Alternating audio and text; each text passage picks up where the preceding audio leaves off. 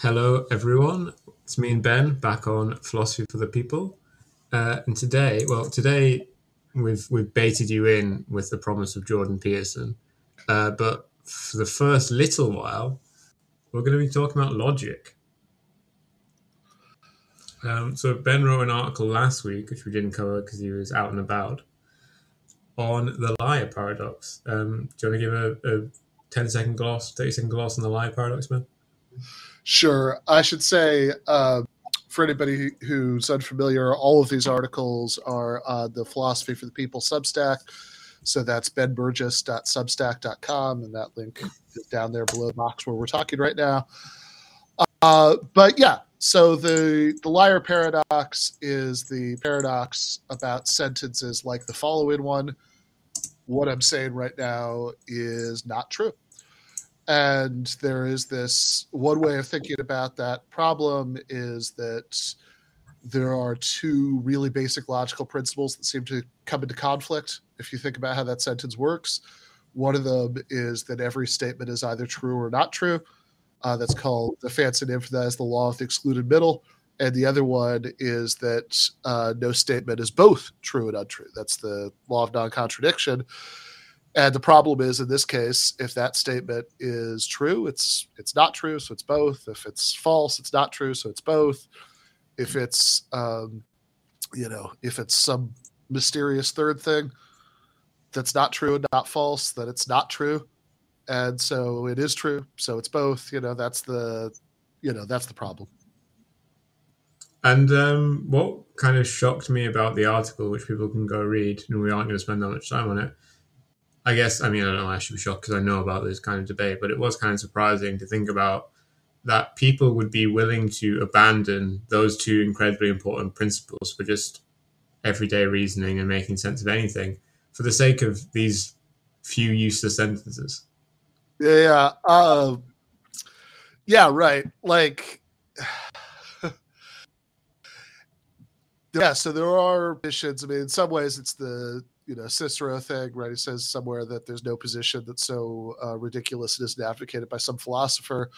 Uh, but you know, I, I, think to give it to you know, so like yeah, there, there's like nothing that's too extreme that like somebody out there hasn't advocated it, but uh, but it's also, I mean, I guess to give the to give the position its due, you know, you think like, okay, well, if we're really trying to understand what's going on here, then uh, there are all these ways, you know, then like, sure, it, it might seem kind of unimportant, but also like, seriously, what what is going on with those with those sentences? Is that you know, like, uh, I mean, you could just decide to not think about it or whatever. But I mean, if you are interested in thinking about it, then then you know, you try to get to the bottom of it, then uh, you know, it, it it's in a way it is a natural thought that you'll have at some point. It's like, well, maybe these incredibly important bedrock principles, maybe these aren't universal generalizations, maybe there are real exceptions to these things.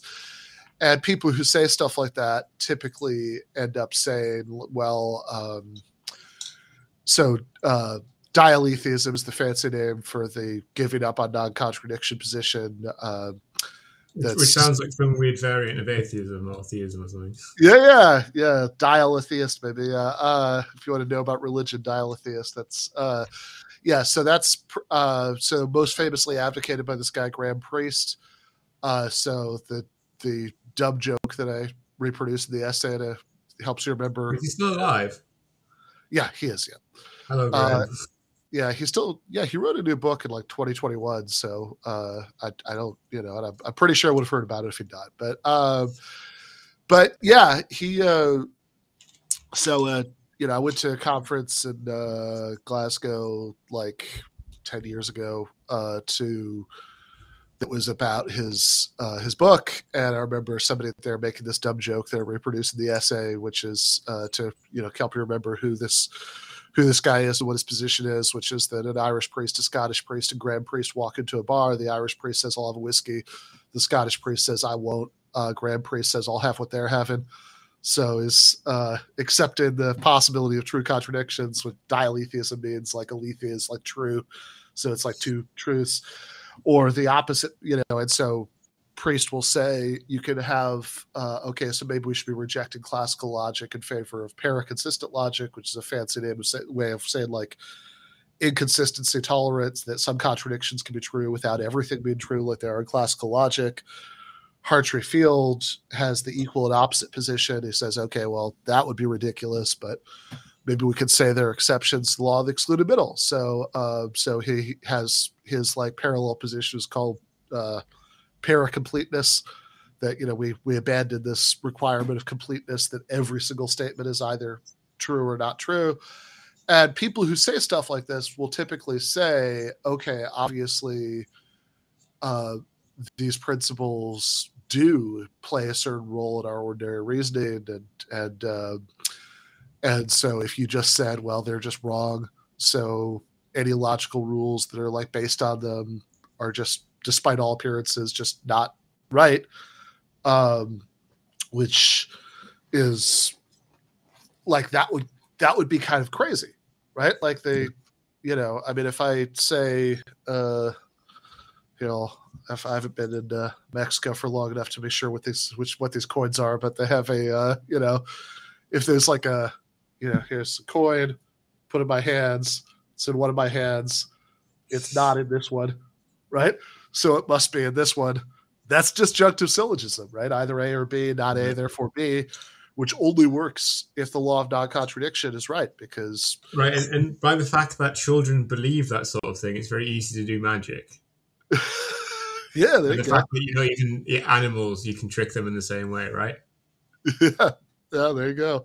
Um, but so people basically, people, you know, like people, I won't go through it all here. People could read the essay if they're interested, but I'll uh, people who say stuff like this will have strategies for trying to minimize the damage. They'll say like, okay, uh, even though these prints, you know, whichever which I don't think is like really like if you're gonna believe contradictions you, just go fucking wild with it, mate. yeah, what is this half-assed? Yeah, uh, yeah. Well, they don't want to, you know, like like that little bit of reason about the coin. You know, they, they don't want to be completely crazy people and say that that's not legitimate in some way. So they have to have some kind of explanation of like, okay, maybe there's certain spheres where classical logic still works or something like that. And so in the essay, which is also based on, I mean, I, I wrote a book about this that. Uh, finally came out last year, Logic Without Gaps or Gluts. So you could read the essay to get like a little bit of this. You could read the book if you like really want a lot of it. But like I spent a lot of that um, sort of arguing that these strategies to minimize the, the damage don't really work. Right. That if you if you say like it doesn't really make sense on closer investigation to say, okay, here are the spheres in which this works, and here are the ones that doesn't. You know, like there's there's no there's actually on once you um, you know once you open Pandora's box, right? There's this really no there's really no good way to uh, to contain it like that. And so if you think that the um, you know if you think that there's that like it would be crazy to say that the coin argument isn't a valid argument, uh, then you need to go looking for somewhere else to explain what's going on with with those sentences. You need an alternate theory, and I, I give one of them in the in the essay in the book. I mean, do you, do you want to do you want to spoil the ending because I went into the essay with an idea, and we basically agreed in the end. Yeah, I, I mean, essentially, so the the key move is about uh, propositions. So, because obviously, if I say like the sentence I'm saying right now is not true, like that sentence exists right? I mean that that like yeah. uh, you know that combination of sounds, that grammatical object, whatever, right? That thing exists, but uh, but I think what we're really concerned with, we're thinking about logic, is sentences exactly. It's the propositions that are expressed by sentences. So proposition is like if I um, if you say uh, uh, the uh, I don't know. Uh, you know, Stefan is not here, and uh, uh, and then you say like a Spanish sentence, Stefan no está aquí, I guess, uh, if that's wrong. Uh, my, uh, you know, I'm, I'm, working on two, 42 days of Duolingo. I'll, I'll get it right eventually. Uh, but assuming that I got it right, uh, those uh, those two sentences are different sentences, right? They're they're different combinations of words, but they, it, you know, mean the same thing. Or the fancy way of saying that is they express the same proposition, that the the same property is being attributed to the same object in, in both sentences, and so basically, I don't think you know. It's like okay, they're clearly liar sentences, but I don't really think there's a liar proposition. I don't. I don't. I don't think that. Um, you know, right, like, what the fuck does that sentence mean? What does it refer to? What does it know? Like it's just fucking, it's nothing. Yeah, I, I mean, so so like an, an analogy. It's a very rough analogy, but I think I use it in the essay. Is like if I say, "This is that," right? Like that's everybody knows in a sense what that sentence means. They understand all those words. They they know how the rules of grammar, you know, string those meanings together, right? But what proposition am I expressing when I say this is that? I'm, I mean, look, I, I could be expressing a number of different propositions, you know, but if I'm just, since in this case, I just made it up as an example and I don't have one in mind, right? Then, like, you know, I'm not, right? It's a grammatically well formed sentence, but it doesn't you know it doesn't mean anything in the sense of expressing i mean this uh, is obviously like a controversial example but what immediately came to my mind was when people talk about god's omnipotence. Yeah. Um, and one suggestion for why why things like you know can god make a rock which is too heavy for him to lift is not a problem is that these sentences just don't make sense. Like it's it's like asking can like god flank do you know? Like it's it's just the the the so for me like getting into it, the, these sentences, the possibility that there can be a sentence which seems like it refers to something, but in reality it just doesn't make any sense, was was very familiar to me, basically. Yeah, I think my take on that one might just be no. can God make a rock? Yeah, I mean, I think that's the kind of more standard answer that God just can't do the logically impossible. Um, but there's also a suggestion that maybe the, these sort of sentences just they seem yeah. like they they refer to something, but they don't. Yeah, What's interesting? I mean, sorry, yeah. go on. No, well, I was just going to. I was going to move on to Jordan Peterson because. Oh yeah, let's, let's, let's, do let's do Jordan what's Peterson. interesting we is do, we could do heavy rocks another week.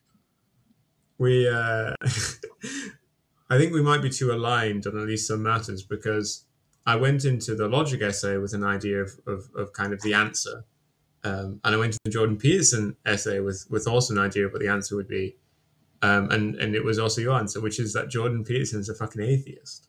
Yeah, I think he's an atheist. Um, so I, I mean, I've been, I mean, basically, I've been. Uh, so I, I, sh- I, should say, so the the setup for this, like, I was originally going to write about. Uh, actually, I was going to write about uh, Sam Harris this week. So in a sense, it's not that far off because uh, because the original plan was I was going to write about Sam Harris's book about free will. Uh, but all right, that'll be fun because I've answered so many fucking questions on Reddit about it. Yeah, yeah, okay, great. Yeah, let's do it next week. Uh, but the so that was the original plan, but I ended up getting sidetracked for that plan because on Monday, uh, I was sitting on a plane. Uh, I, you know, so we done the the live show in New York on Sunday, and so on Monday, Jason Myles, Jordan Dubin, and I were were getting ready to to fly back to the West Coast and I was sitting on the plane, kind of absentmindedly going through my Twitter feed on my phone, uh, in that you know mindless, addicted way that you do. And in uh, I saw Jordan Peterson tweeting, "Atheists unconsciously worship Pan." I was like, "Well, that's fun." Right, like, what is Jordan thinking right now? Right, like, like this is a, I mean, this is you know, I kind of admit in the essay, it's like part of the reason I've written so much about him. I mean, some of it uh, in political context, at least, is because you know, he's immensely depressingly influential, but like, you know, there's also part of it that's just the guy is just fascinatingly strange, right? And so even having spent way too much attention, you know, time paying attention to him over the years, he'll still say things that like, wait, what? Right? And this is one of those, right? Atheists unconsciously worship Pan is like, wait, really? What what what is he saying right now? And I mean, that's it's kind of like a post by that. Do you know that guy on Twitter who who he, he posts similar things, like kind of um, he's like a postmodern neo-Marxist kind of person who posts like you know you know, all all leftists or Heideggerians or whatever. And he clearly has no idea what he's talking about. But he just says these these words over and over again. He's really big too. I'm not sure. Uh, yeah. I can't remember his name, but whatever. Um, but yeah, yeah, like in the so so in this, I was I was thinking about this, like this weird, you know, this weird Twitter thread that Jordan Peterson had about how atheists worship Pan, and um, and it it actually was it was interesting to me because I have spent you know way too much time tracking his weird pronouncements since like you know 2018 or maybe even 2017 you know when he kind of first came on my radar.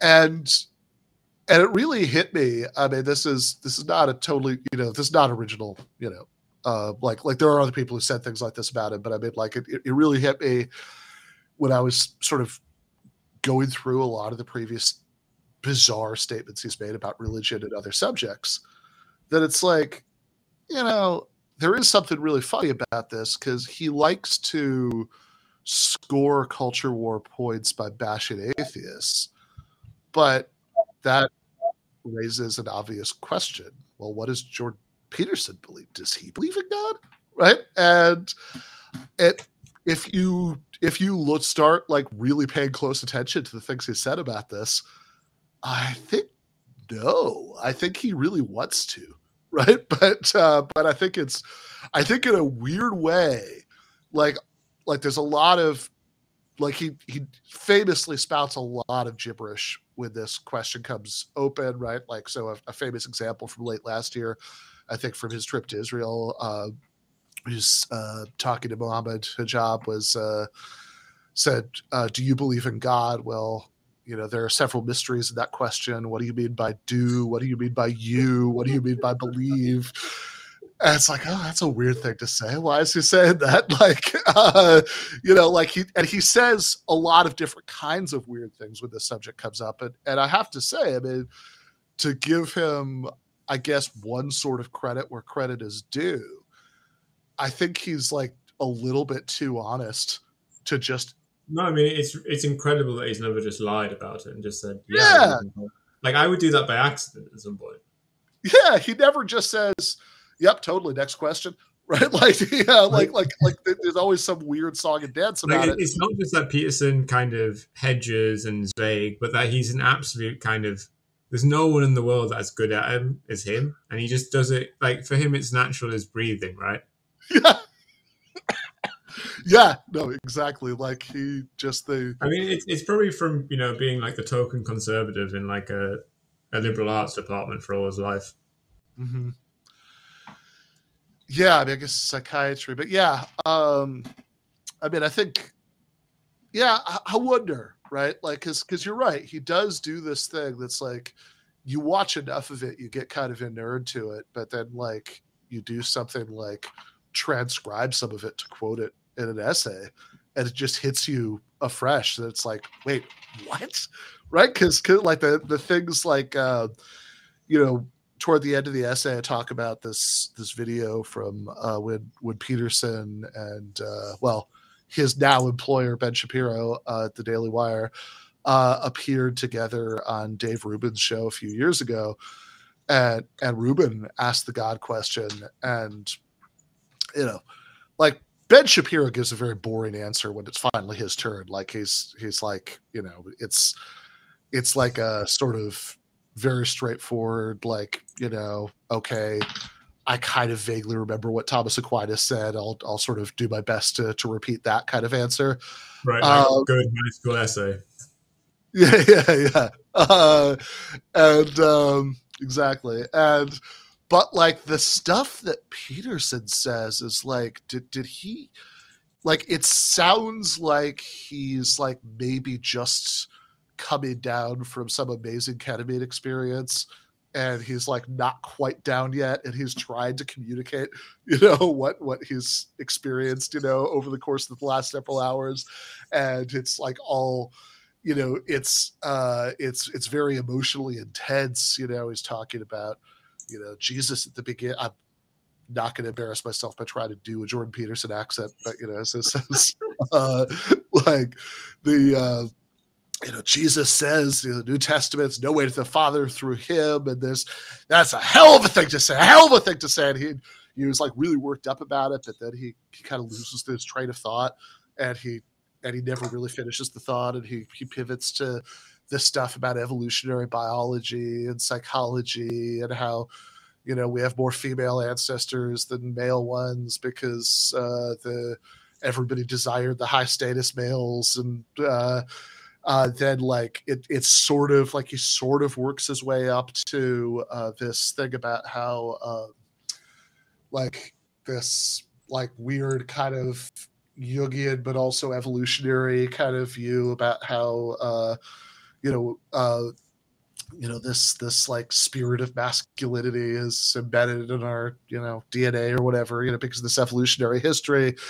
And it's like okay this is all kind of nonsense but it, it also sounds like a naturalistic explanation for why people believe in god right? That's that's uh it doesn't sound like you're i mean this sounds like the opposite right of of you endorsing religious belief. And then he sort of tacks on and i think he realizes at a certain point his answer hold on right? I'm kind of coming down on the wrong side of this question now. Like i, I want to be on team religion. And so he says the stuff at the end about no, no, no, but I also think there's this metaphysical layer underneath that. But then, like what he says about the metaphysical layer is is just so hopelessly vague that it it just doesn't mean anything really. It's it's like a yeah, it's not even like a kind of a modified Catholic answer because for kind of I mean like the Catholic Church thinks you know has a as in the Catholic Catechism that it's kind of it's obvious that God exists from just looking at the natural world, right? Yeah.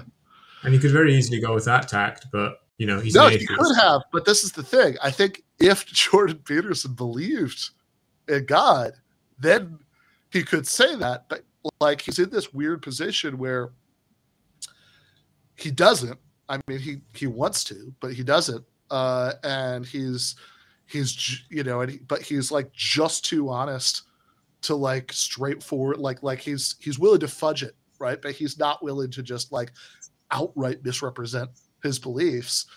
Uh, which you know, one of the things I say in the essay is I find this fascinating too, because given his stated views about truth, um, I think that it's uh, like he would actually be sort of there's a way that consistently with what he thinks the truth is, he could say, yeah, yeah, that's true, God exists, and leave it at that, right? But like, I think he, I think maybe he doesn't like in some weird way he doesn't completely buy his own stated view on truth right? So so his his stated view is like well if basically if if some you know beliefs are true if they're good for the survival and flourishing of the human race and uh and he clearly thinks that that religion is good you know religious belief christian belief you know is good for the survival and flourishing of the human race. I mean, something you pointed out to me, uh, I don't know, uh, several months back, right? The uh, we we did a stream on on sublation like in 2022 sometime.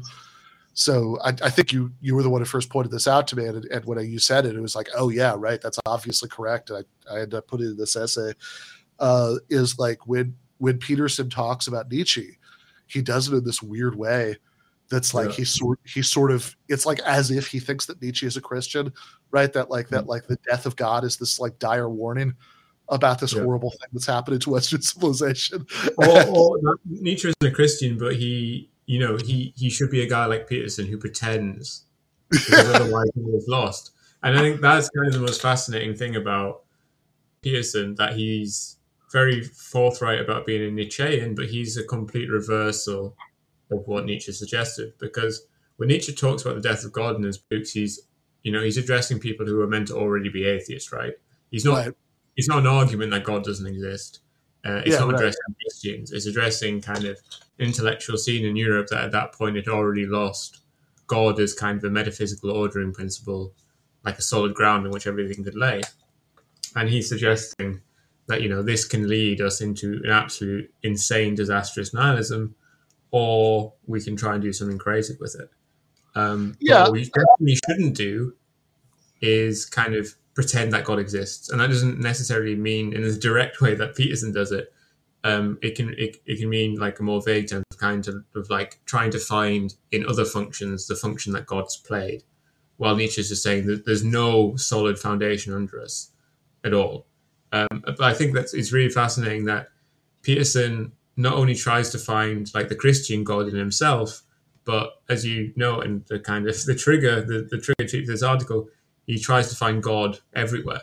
So God is dead, but but Peterson is trying to see him everywhere. Yeah, I mean, I think, uh, like, so look, I, I think um, it's not a very high bar that people who want to write about Nietzsche should sort of be aware that Nietzsche doesn't like Christianity. Uh, that that seems like a, a reasonable expectation.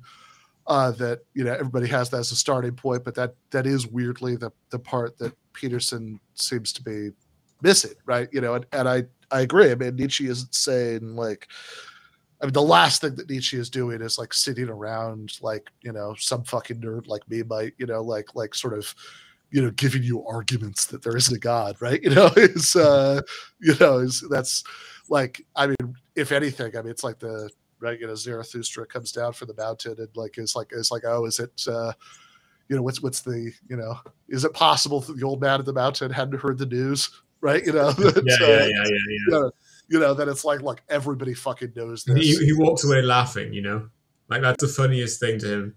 That someone yeah. hadn't heard that God is dead.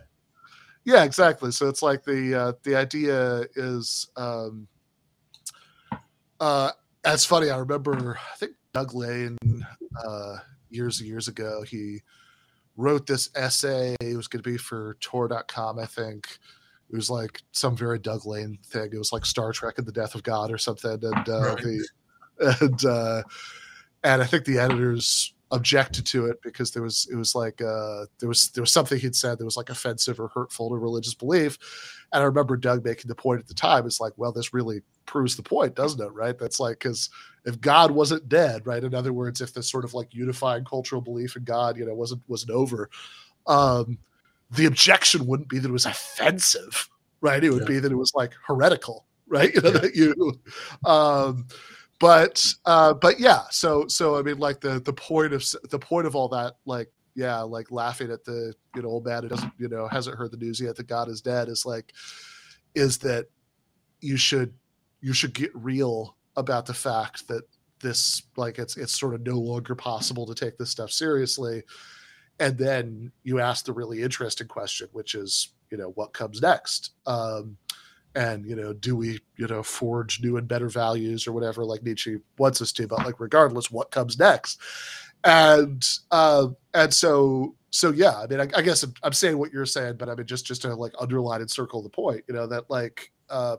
peterson you know you said it without saying the word metaphysical so yeah, yeah. Uh, like it's um like what uh, yeah i mean it's peterson it's funny as you were saying that i was thinking about so there's a line in the book that peterson wrote before 12 rules for life right? 12 rules for life is a like psychotically successful book. Um, yeah. it was came out five years ago and it's still you know in the like few hundred most purchased of the tens of millions of books on Amazon. Um, but before that, he wrote another book that nobody reads called Maps of Meaning. Um, and that one has like actual like academic citations and stuff. Yeah, yeah. I, I, it's weird because it is that, but it's also a much crazier book than Twelve Rules for Life. Like Twelve Rules for Life is um, 12 Rules for Life is like mostly just totally unobjectionable and uninterested self-help advice. Like Yeah, like I, looked at it a bit for my PhD to see if there was if he talked about privilege much in there, which he doesn't. Uh, but yeah, yeah, it seemed very boring. Yeah, I mean most of 12 Rules for Life is like you should clean your room. Um and, I should clean my room. It's a mess. Yeah, well, you should clean your room.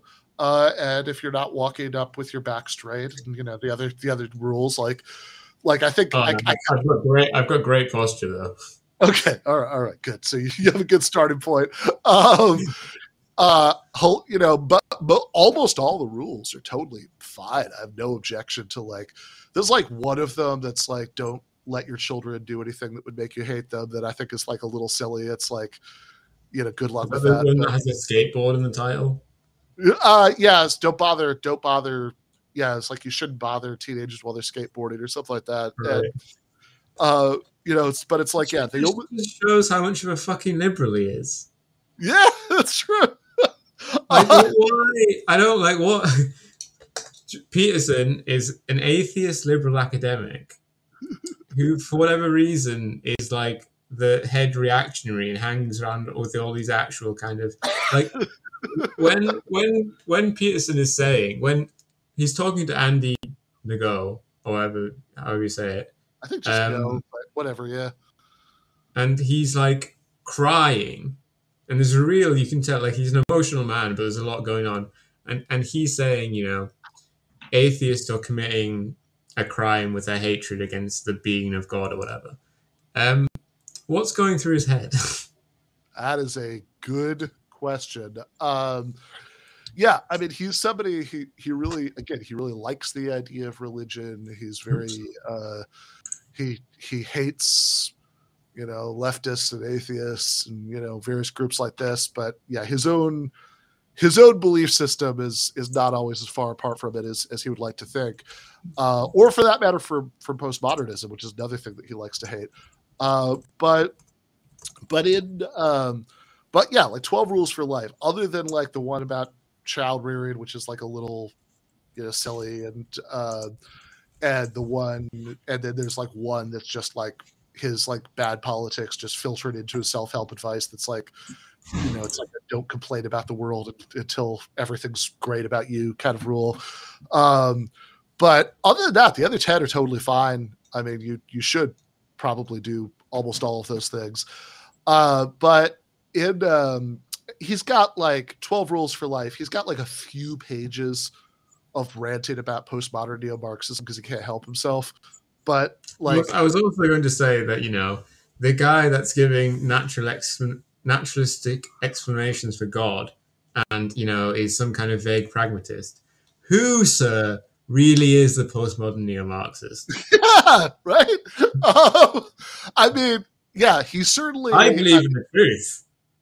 I mean, he's a weird relativist about truth. He has a uh, uh, he he likes to play weird games about not knowing what words mean. Uh, again, I, I- think in some ways what some of what he thinks is actually kind of a parody of postmodernism, but um, but like twelve rules for life is mostly pretty normal. There's like a sprinkling of Petersonian insanity throughout the book, but it's like mostly normal and fine. Maps of Meaning, the earlier book, is really weird. I mean, it's like it's it's his it's a in some ways it's his like academic kind of book about you know Jungian psychology and all that, but there's also um like of the reason I was thinking about it earlier is that he says uh he says this thing like there's a point where he says something in the book. I know friend Matt McManus always likes to quote this line. He says it's more than metaphysically true. It's like, what the fuck does that mean? More than metaphysically true. Um, It's just another word for reedy. and uh, he also, by the way, the one of the reasons I know nobody reads Maps of Meaning is that uh, there's like really weird, embarrassing shit that he says in there about like his own dreams that like people would constantly be quoted to make fun of if anybody read that book. Um, that uh, like there's a thing about his grandmother that I'm not going to quote on a family friendly uh, uh, podcast. Uh, there's a there's a great um, there's a thing like he's got this whole thing about how he used to be um, like he says he used to be a socialist. Uh, he was a member of some socialist group in Canada, which you know he's kind of dramatic about everything, so he almost makes it sound like he was a member of a revolutionary communist party or something. But like I'm 90% sure it's just the NDP, but whatever. He, uh, you know, then he uh, he gave up on that. Uh, he he came to see the error of his ways because he read George Orwell and misinterpreted him basically, and uh, then he, uh, but he was still concerned enough about, uh, you know certain kinds of political issues that he was you know he was very concerned about the danger of nuclear war. And he said he had like a year of having these intense vivid dreams about uh, thermonuclear apocalypse. And uh, and he says that was what originally led to his interest in psychology. That first he read freud's book dream psychology. And then he read uh, but then freud was wanted to make everything all about sex and he said his dreams had nothing to do with sex so he, he needed to look elsewhere, and which is what led him to Jung. Hold that thought. The one example he gives us is one of these dreams is uh, starts out by him talking about how he's in uh, he's in his dream he's watching TV with his cousin, who he parenthetically describes as the most beautiful woman I'd ever seen. It's his cousin. Uh, and then something goes wrong with the TV, and he goes down to the basement to like check it out. And then uh, the bomb goes off, everything's destroyed, and right. and he walks outside, and the post nuclear apocalypse landscape is all chaos, including for some reason there are dogs walking around in their hind legs, and the dogs are offering people uh, are are are bartering. Uh, the dogs are like trading uh, cooked meat for uh, for canned food, uh, and hmm. So he takes the trade. He he accepts some of the cooked meat from one of the dogs, and then he realizes that the cooked meat is the cooked flesh of his hot cousin. Hmm. It's like, yeah, man, you're right. Freud couldn't help you with this. There's absolutely nothing sexual going on here about this dream. Uh, like, obviously, I mean, that gotta... seems like one of those, you know, like Reddit shitty horror stories, you know. but then the the, the meat was your dad. yeah. Uh, but yeah, I'm all of you know, but I mean going back to to the original point, um, I think what Peterson is doing is I think you're exactly right. I think it's I think it is precisely uh, the thing that his you know his guy Nietzsche wants people not to do which is to say, like, oh, it would be really bad if God was dead. So let's just pretend that he's that he's still alive. You know that like you know you're not like grappling with it, you know, properly. Um, and you know, and and I find, you know, this really interested, especially in light of the fact that he does have this weird view about truth that would on the face of it look like a get out of jail free pass to let him say what he clearly so clearly so desperately wants to say which is yes god exists. I believe it. Full stop. Right? Uh, that because okay so he clearly believes that you know christian religious belief is like really good for the world. It's like a really positive social force. It's like really dangerous to lose it. And his official position. Like, I mean, the first time I ever heard Peterson for an extended period of time, I think, uh, was um, like I know I I know I first encountered him because I saw uh, Doug Lain again posting a uh, a clip of Peterson like in a lecture hall ranting about Marxists, um, and uh, which was probably 2017, maybe, uh, maybe early 20. You became famous when I was in Syria, so I missed out. Yeah, yeah, probably if you were, you know, probably there was a lag of six months or so before everybody in Syria was reading 12 Rules for Life, but, uh, uh, but, um, but yeah, like he was. So I know I didn't listen to this when it first came out, but I know by 2018 at least I had listened to this Peterson's first appearance on Sam Harris's podcast, which is now called Making Sense. It used to be called Waking Up. And um, this was before 12 Rules came out. So the, basically, the, you know, the thing that like really 12 Rules was the book that really took Peterson into the stratosphere, but he had already started to gain some, some fame before then because of his crusade against Bill C 16 in Canada, which right. in Peterson's imagination was a was a uh, a law to force him to say people's preferred pronouns. Um, and that like, he would be arrested and charged with a crime if he didn't. Not that he would get like in trouble in some other way. Yeah, that that is he did say a lot of things that suggested that. Yeah, um, which is kind of amazing on a lot of levels. But um, but anyway, that's what he thought uh, that the that it was it was the like. I mean, C sixteen, as far as I've ever been able to tell, and look, I'm not a a lawyer, never mind a Canadian lawyer, but uh, the Canadian Bar Association seems to agree with me about this. If you go back and look at their uh, the the uh, statement they released about it at the time that this was being being debated. So as, as far as I could tell, C16 was just like an anodyne proposal to expand Canada's pre-existing framework of anti-discrimination law to include gender identity. And like the the reason like the kind of thing that the law was really targeting was like housing and employment discrimination and stuff like that. Uh, but I mean, it, it, passed many years ago, right? And he's still, yeah, yeah. Nobody, as far as I know. I mean, look, if I'm wrong about this, uh, you know, I've got a so, contact well, on my so website. People, you, can, you can write it correct. One Jordan Peterson, but first off, there's the Jordan Peterson who died in Russia from the benzodiazepine treatment. But there's also a third Jordan Peterson who's in prison in Canada for doing anti-trans crimes.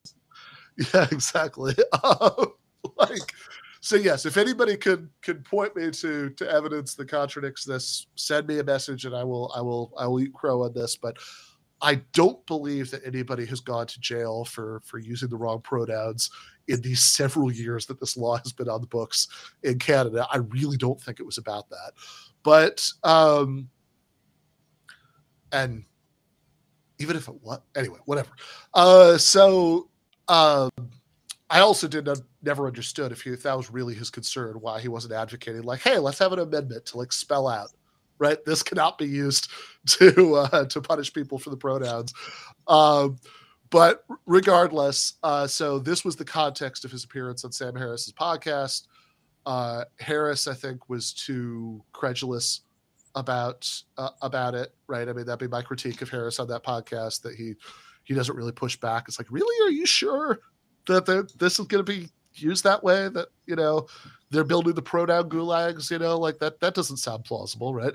Uh but uh in any case uh in uh uh they barely talk about it because they get sidetracked very early in the discussion and they end up spending most of it uh, arguing about truth.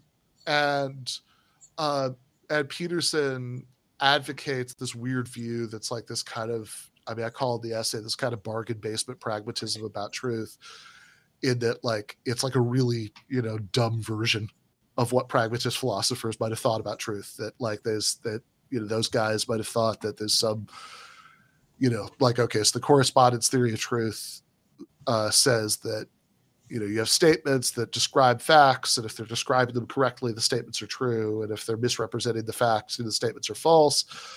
Uh, which you know is one of those things that you run into in philosophy where when you say it out loud it, it seems weird that you'd even have to spell that out but that's the uh, uh, and you know there is a complicated debate about this and there there are real criticisms of that or whatever but like um, but you know pragmatists of any kind reject that and say no um, that's not what makes statements true that instead we sh- instead of like looking for correspondence to some kind of external reality we should uh, in order to think about what truth is we should be sort of staying within the sphere of like uh, you know human concerns in some way like so like uh, cs Peirce uh, says, uh, I believe uh, I'm absolutely nothing like a Peirce scholar, but I think that his view is like, uh, well,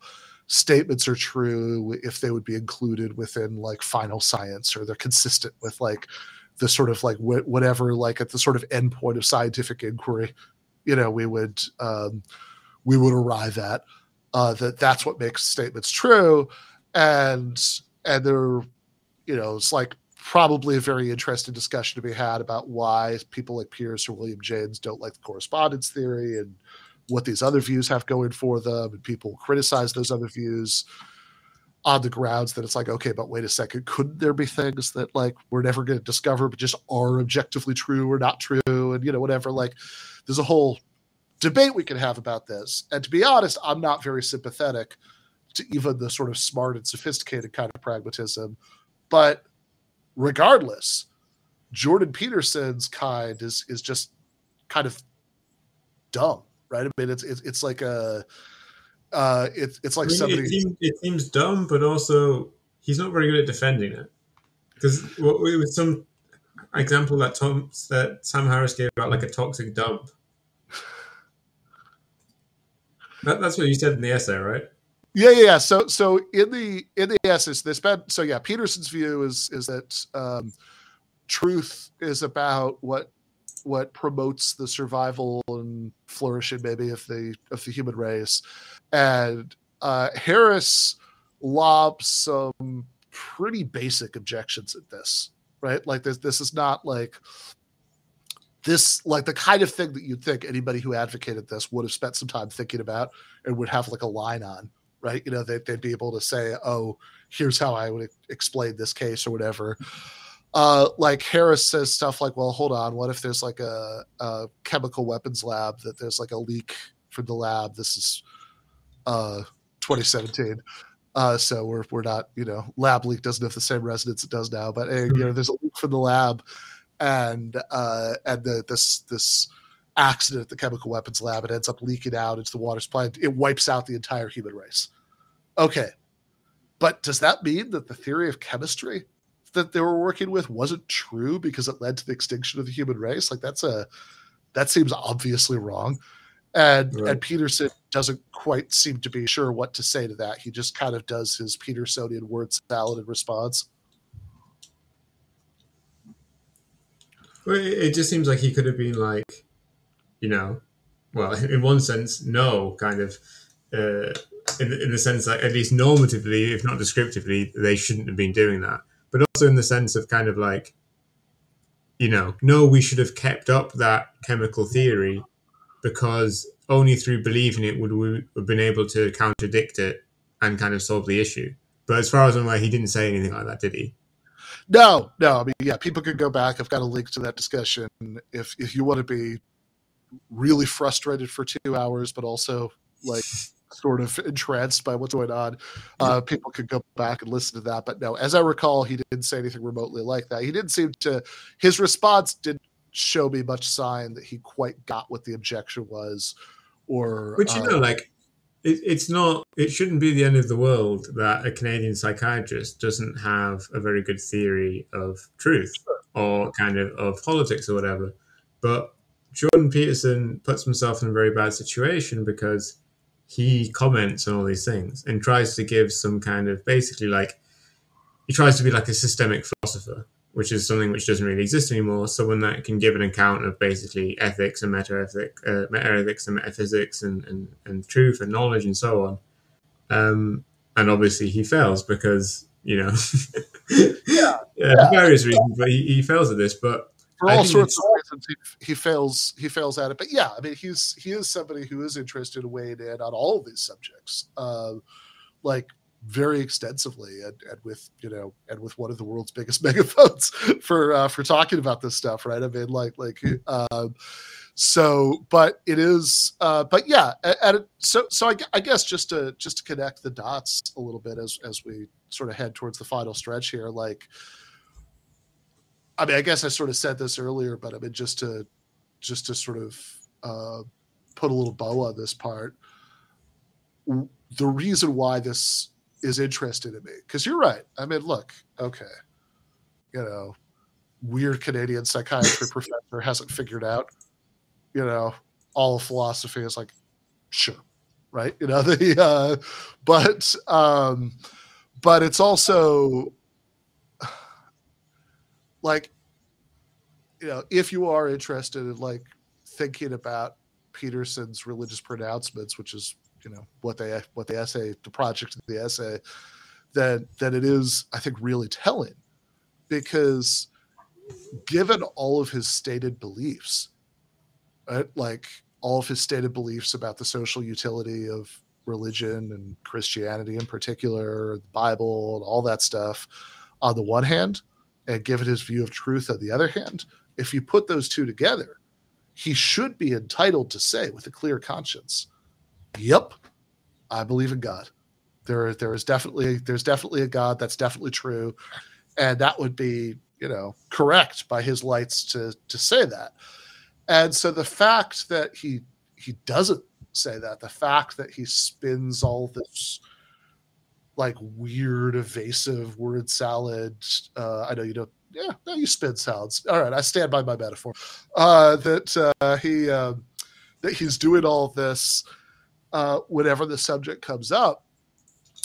Uh, I think is telling about exactly how far he is from being an actual religious believer. That he's a uh, that like because because he has. I think that I think that there is a sort of basic correspondence intuition that he can't quite get past, even though it, it conflicts with his official position on truth, and that there is some part of him that does recognize that's like like he doesn't you know he doesn't believe in God in the way that he you know believes that you know it's uh you know in the way that he he believes in the correctness of Jungian psychology or the way that he believes in just pick some empirical fact that he thinks is true, right? Like that, like he, you know, like he's, I think on some level actually too honest to be to be willing to pretend that he believes in it in that sense that because he just doesn't you know so but he also doesn't want to say no i i don't i don't believe in god uh i'm an atheist because he thinks that like that's bad he he, he like morally disapproves of I mean, atheism. it, it's, we haven't Like- mentioned it so far, but I think what's especially surprising to me that he won't kind of give a straightforward answer on God is that I think one of the main major reasons that Peterson is so weepy, and it's the same reason that kind of he's so willing to comment on so many issues and go on all these places and so on, um, is that I think he feels an immense responsibility to young men. Mhm. Um, and on that basis, it, it does seem especially strange for me that he won't be willing willing to, to commit to like just saying that God is real for the sake of these young men, and because he believes that would, you know, be such a, a clear benefit. And obviously, he he obfuscates, but it, it's a really it's a good way to turn people off because he seems if you're not really into it, it's like it's it's kind of a marmite, and you're kind of fascinated by him blabbering on about dragons. But yeah another half of people, you're like, this guy is an idiot. yeah, yeah, yeah. I mean, and and, and like the, the category of people that, by the way, who I find most fascinated here, are like true believers, like evangelicals who who like Jordan Peterson, and I can only surmise either aren't paying close enough attention to to see that he doesn't agree with them, or else they don't care that he doesn't agree with them because what they're ultimately interested in is that you know he he seems sort of whatever he seemed you know he's got his strange sort of charisma or whatever and and he's he's yelling at their culture war enemies. And ultimately what people care about you know the discourse is like that you know that you're like anybody who can spite my culture war enemies is my friend. I mean it's like ultimately it's like um in some ways it, it kind of rhymes with uh the conservative evangelical love of donald trump who uh in 2016 famously you know he said that the bible was his favorite book and he was asked what his favorite verse was and he, he literally didn't know a single verse of the bible. Um and you know obviously trump has neither knows or cares about christianity in any way and has not conducted himself the way that those those people would like in his personal life or or anything like that right but it sort of doesn't matter I mean, I think Donald Trump is, is basically like a solipsist. yeah, right.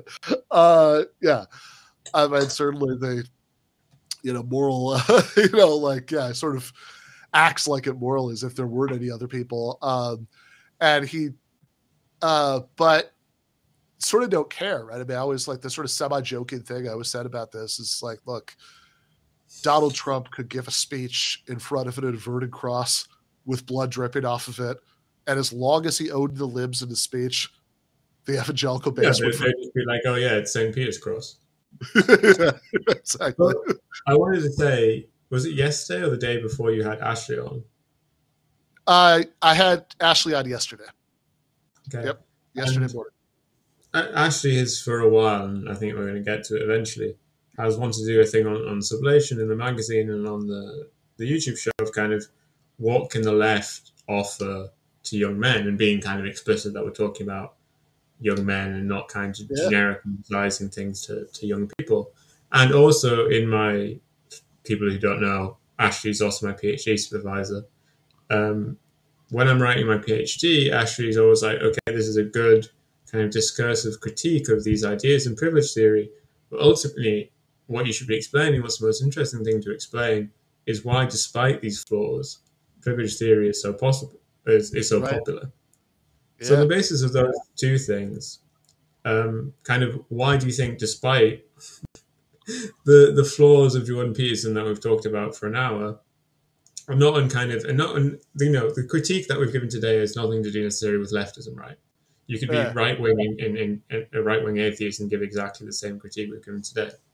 So in that Or- basis, why do you Jordan? really, really sharpen it, you could be a right wing theist and get the Yeah, same yeah, critique. yeah. To be honest, like, yeah. look, this this guy is pretending to be one of us, but he's not. Yeah. Why, why do you think Jordan Peterson is so popular? And, you know, what do you think the, the left can offer young men in the same sort of way? Like, do you think there can be a left wing Jordan Peterson who, yeah.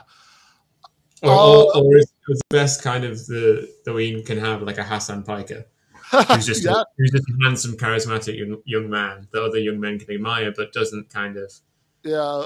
I mean, line. I am I am very firmly on the side of thinking that it is good that Hassan Piker exists because like whether or not you know whether or not I agree with everything he says, whether or not the way that he he says things is like exactly what like some like weird Marxist nerd like me thinks is correct or not, right? Like I think that if you think about the kind of guy like young guy who's like watching Hassan, that is probably the the the politically best voice who could possibly be in that kid's ear right you know Yeah. that like uh it's it's so much better that they're watching this than than like anything uh anything else they could they could realistically be be watching that would sort of be be uh filling a lot of the same niche uh so yeah i mean i think that so you asked a few different things could try to take it piece by piece. I mean i think that um on the self-help thing uh i i do actually think that look there is some value probably to i mean i'm not you know i'm i'm going to just front load the fact that i'm not volunteering to fill this niche. You know this this this would not be my uh, this would not be the best lane for me for all sorts of reasons. But like uh but uh but i think there probably is some value in having like it's clearly something that people want. And uh, i think that there would be some value to having having somebody with better politics doing some of the self-help stuff and uh, specifically doing health self-help stuff that's oriented towards young men. Um, and you know i am um, like i'm uh you know i'm, I'm not gonna i'm a middle-aged guy who was married for 10 years and you know has said uh you know is uh i'm not gonna i'm not gonna uh i'm not gonna go around giving anybody dating advice you know but uh but there there is uh, Look, we've got such a large pool, which definitely isn't CGI'd in. yeah, yeah, no, I'm, I'm at Pascal's place. Uh, yeah, I uh, like, but look, I mean, this is probably a bad idea to surrender this space to reactionary weirdos. Uh, and I know people will And, say, and that- there is a lot of um, kind of left or like kind of very strong lib left kind of self-help book, but they're mostly like, this is why you're racist, and here's how not become not racist. And Yes. this is kind of this forms a large sample of my PhD. But these are obviously only going to succeed for people who are already guilty. And totally, yeah, it's, those it's are only the gonna bad people. gonna appeal to people who are like already the right kind of weird masochist to, to like that, right? I mean, this is something there's a clip that I've played a couple times on my show. If people uh, want to find this online, there's a it's on YouTube. There's a, uh, uh Michael Brooks, uh, a just a few months, several months before he died, so just before the pandemic, uh, he gave this talk at uh, Lafayette College, is the Mill series, where there's just this wonderful moment where he's talking in there about the appeal of these guys, and he's like, "Yeah, people pick up, uh, you know, some magazine whatever they associate with, you know, the left, you know, and just probably some lib nonsense, whatever. But it's like it's all like, yeah." You know, Seinfeld is problematic, and you know, like everything, you know, everything is bad. And, you know, here's my jokes are bad. yeah, exactly. And then, like, you know, he actually does. If you're 27 and you're dating a 24 year old, you deserve to be in prison. yeah, yeah, exactly. The, uh, yeah, like the kind of people who who like spend like all their time, um, you know, all their time like dusting uh, you know, consensual relations like a CSI team for, you know, microscopic traces of power imbalances. Um, like, and then he does the like impression of Jordan Peterson, which he could actually do, but again, I'm not going to try to do, uh, being like, you know, you're great, right? You know, you, uh, you know, you, uh, and it's like, yeah, this is going to be, this is to be much more appealing. Uh, and, and so yeah i think it is a bad idea probably to surrender that space. I think that there's this kind of idea that people have that well uh, self-help and leftism don't fit because uh, because you know roughly the left says that your problems are structural and you know and and and not about you know personal responsibility or whatever. I think that's i would push back against that. I think that that is a pretty brutal oversimplification. Um, there is, of course, a sense in which to be on the left is to say that certain kinds of problems are more about social structures than individual decisions, but also. Well, like, it's kind of like, well, yeah, my problems have been caused by social structures, probably, but also I can probably do something about them myself, and I can't fix the social structure, so I may as well try and fix the other things. Yeah, and like also uh, so so yeah, I mean, I, I, right. So I think both of those, both both of these are true. That like even problems that are caused by social structures, that doesn't make you helpless yeah. about doing anything about the way that they play out in your life. I think Unless you don't have free will, as Sam Harris argues. Yeah, exactly. Well, next week.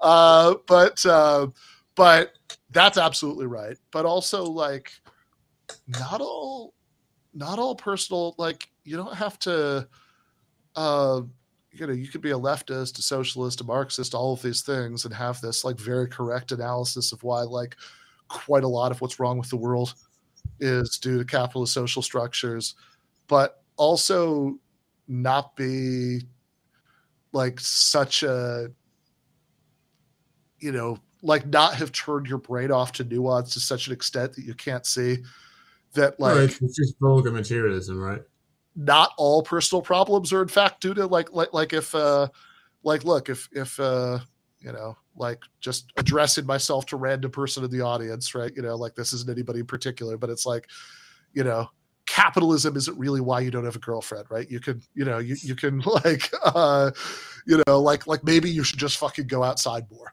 right? Like that's uh that there's a and you know it's complicated because capitalism could exacerbate some of the reasons why you don't and whatever but like um but you know we could live in an unfathomably advanced socialist society and like fully automated luxury communism and there would still be people who needed to get their lives together.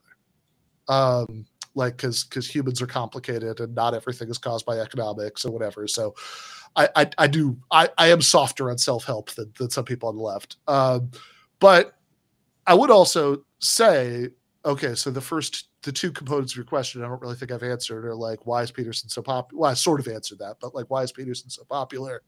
And like, you know, can the left say something better for for the kind of young men who, like, in, in spite of being a vague, like the top vague poster in the world? Yeah. yeah. um. So, actually, so I wrote a book. I didn't write. I didn't write the book. I wrote a small part of a book uh, called Myth and Mayhem: A Leftist Critique of sorry PMC, leftist critique of Jordan Peterson uh, for Zero Books a couple years ago. Uh, so the the main you know, so it was like a it was that a collection of essays. The main essays were written by Matt McManus and Conrad Hamilton, and Marion Trejo McManus also wrote one, and uh, uh, Slavoj Žižek wrote the introduction. Uh, but my essay in Myth and Mayhem was sort of an examination of Peterson's use of of rhetoric, um, and and I actually think there is a lot, you know. So anybody who's curious about what I say could go find that book. But I actually think there is a lot to be learned from Peterson's rhetorical techniques. I think he is actually very like for you know I mean, for it, everything we've been talking about, like, look, there is a reason why. There are a lot of reasons, actually, right? Why he's so uh, he's so popular despite everything, and I think he is actually. And it's not that, and it's not because like young men are really evil. No, I, no, I don't think so. Uh, like, yeah, he has a. I mean, he is he is actually in certain respects a very effective and compelling communicator. Uh, even though, by the way, we were talking about 12 Rules for Life earlier.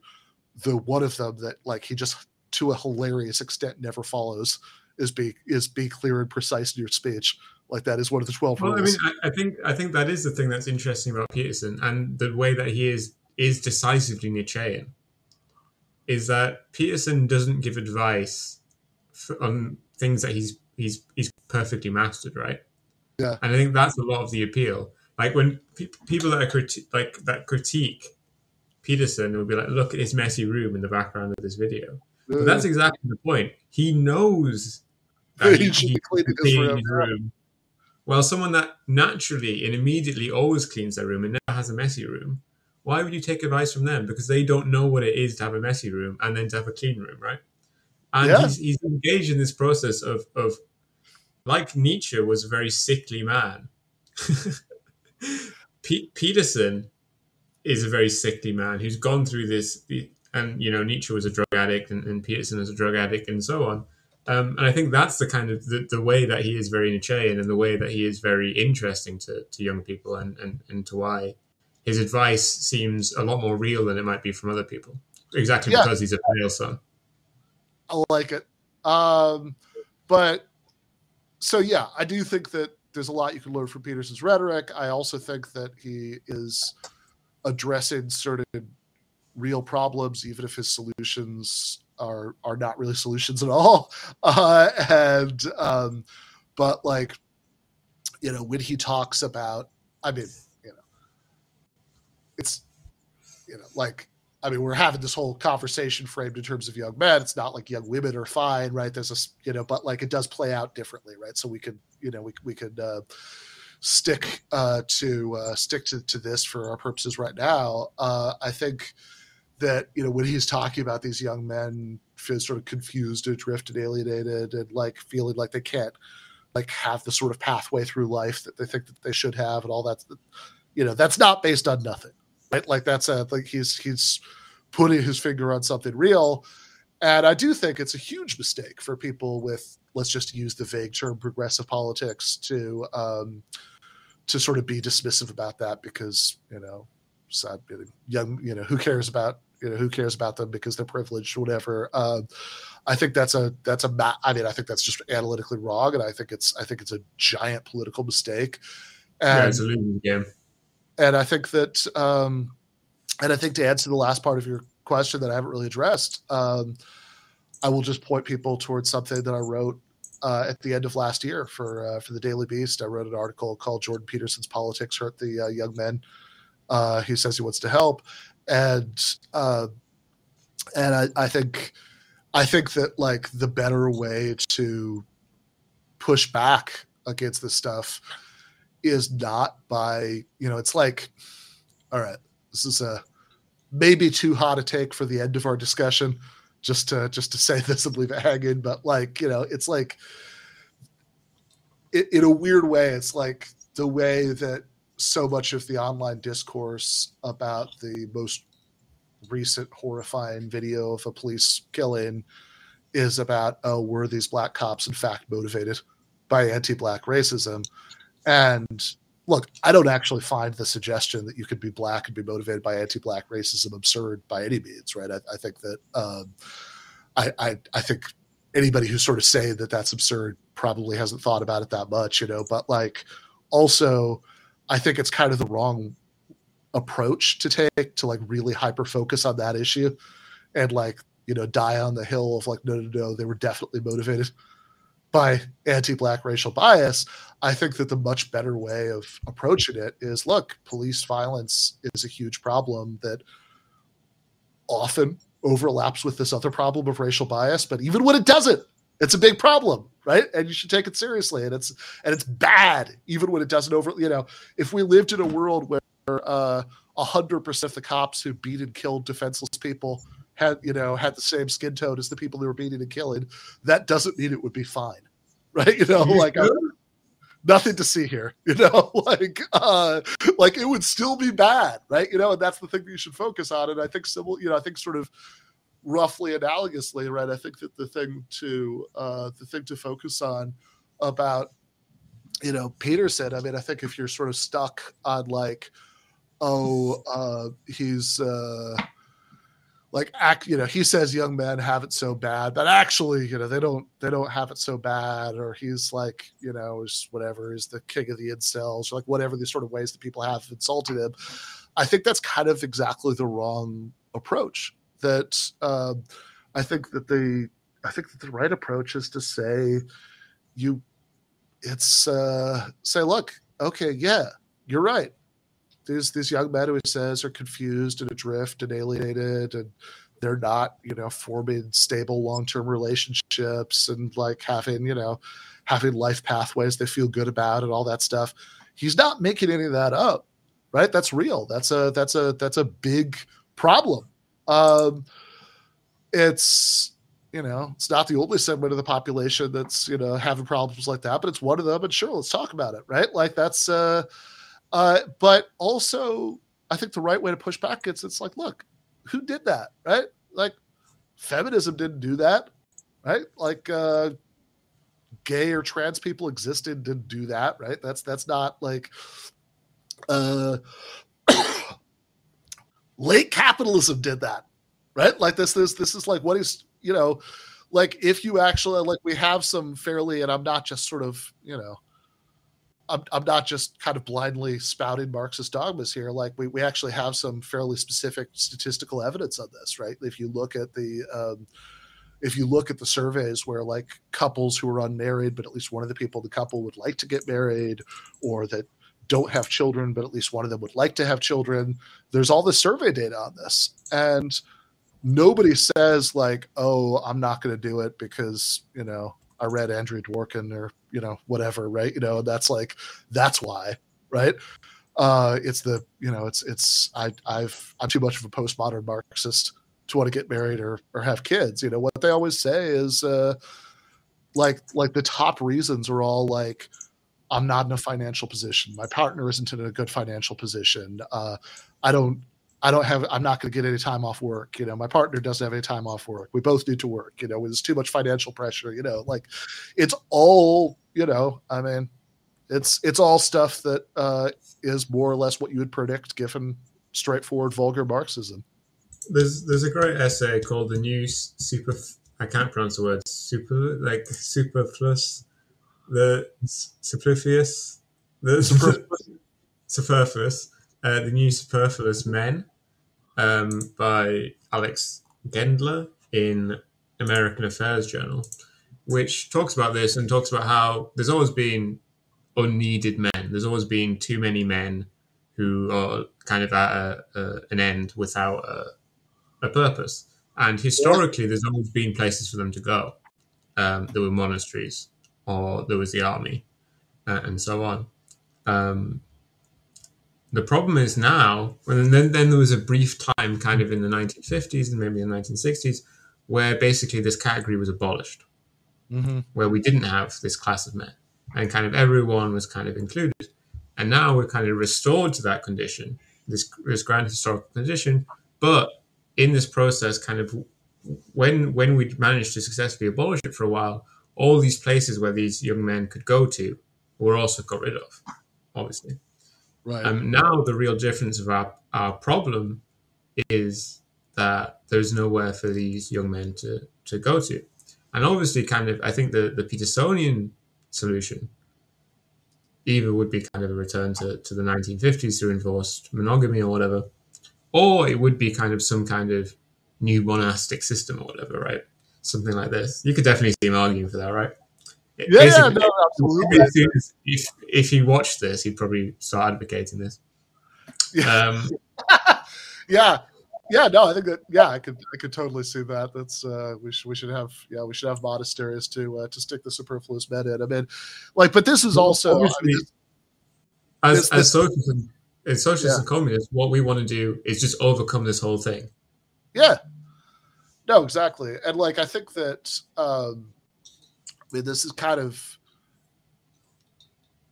I mean this is kind of a political hobby horse of mine. I mean, this is something I've written about a lot in the last year. That like this is something that drives me nuts when uh, conservatives will say will express this desire to go back to the family formations of the 1950s. That they'll they'll say um, like uh, J.D. Vance and Blake Masters, uh, who are the the Peter Thiel candidates for Senate last year, both said things like this on the campaign trail that you know we should be able to you know that like they they they were in favor of you know single income households and the thing about that is look there's a part of this that i'm fine with like i think that if i don't think there should be any gender-based pressure on you know anybody to do this right you know any, you know like that like uh but I think it's a totally legitimate desire to like, you know, like if, if a couple, you know, wants one to stay home with the kids, that's fine. Right. Like that's a, that's, that's something a decent society would, would enable. Right. That whether it's the man or the woman, or they're both going to work part-time so they can spend more time with the kids or whatever. Right. Like it's, uh, I think that is absolutely a legitimate desire. But, uh, when these guys say things like this, they don't really mean it. They're just trying to score culture war points because, like, okay, seriously. Right, like yeah, you you hear them kind of proposing these things. You're like, within capitalism, that would require you to spend like hundreds of billions in like welfare. Yeah, like what's the plan to? It's like what's the plan that any of these right wing weirdos would endorse to to restore the like 1950s family wage, so you could have like a single earner, uh, you know, to you know to, would uh, you know like a like a single earner with like a normal job you know, yeah, like the, the, minimum wage would have to be like fifty dollars. Yeah, exactly. Right. It's like it's like these guys don't want to do any of that, right? I mean, they just they just want to like they just want to use this to to sort of score trad points, but like that's not like if they actually I mean, look, if they if they actually came up with an economic proposal to do this, then it's like, my God, right? All that's a you know, I will, I will, uh, I will, I will sign up uh, for, you know, like if we have an action plan you know, to uh, to get everybody the fifty dollar you know minimum wage. You know, I will uh, I, I, I, will sign up for that red brown coalition. You know, but uh, but but they but they don't because they're not serious. I was gonna. Do you know that? Um, do you know that Andrew Tate is black? He's like, oh yeah, I think he's like, I think he's got like well, he, he basically his, his his dad is African American, but it's interesting because he grew up in Britain, he's not black. But if he grew up in the United States, he would be. I see. Yeah, I don't know. What's the uh, you know I, I don't know what the racial mores are in Romania. no, it's, it's just very interesting to think about like how differently he'd be portrayed in American media if he was officially classed as African American. Yeah, uh, maybe. I mean, it is it is funny that like he. Um, like up until a minute ago, uh, he was all about how you know Romania was this like much healthier society and like this is this is this like nice you know traditional place the way that, you know the way that a country should be, and then they you know arrested him for his uh, for his various crimes and and now he's like this is a you know this is a communist dictatorship that doesn't you know that doesn't uh, care about individual rights. Um, to to move us on to next week, do you know who's a big hater of compatibilism? Sam Harris. Well, Doug Lain. Doug Lain, nice. Okay, that's fun. Okay, so I will. Um, yeah, we can get Doug to uh, And, and to be clear, that Doug wants at least wants to be a free will deny uh, will free will believer, but he doesn't Yeah. think that he thinks compatibilism is just kind of word games or whatever. And so Yeah, he, yeah. to, he tries to have kind of like a leap of faith towards some kind of libertarianism, but he knows himself that it doesn't make any sense. Yeah. Okay. Uh, Doug, if, if you're watching this, uh, don't be of good cheer. Uh, we'll we'll uh, uh, We'll solve all your problems next week. You'll be so convinced exactly. as we give a long form treatment to compatibilism. Looking forward to it. Okay, bye everyone.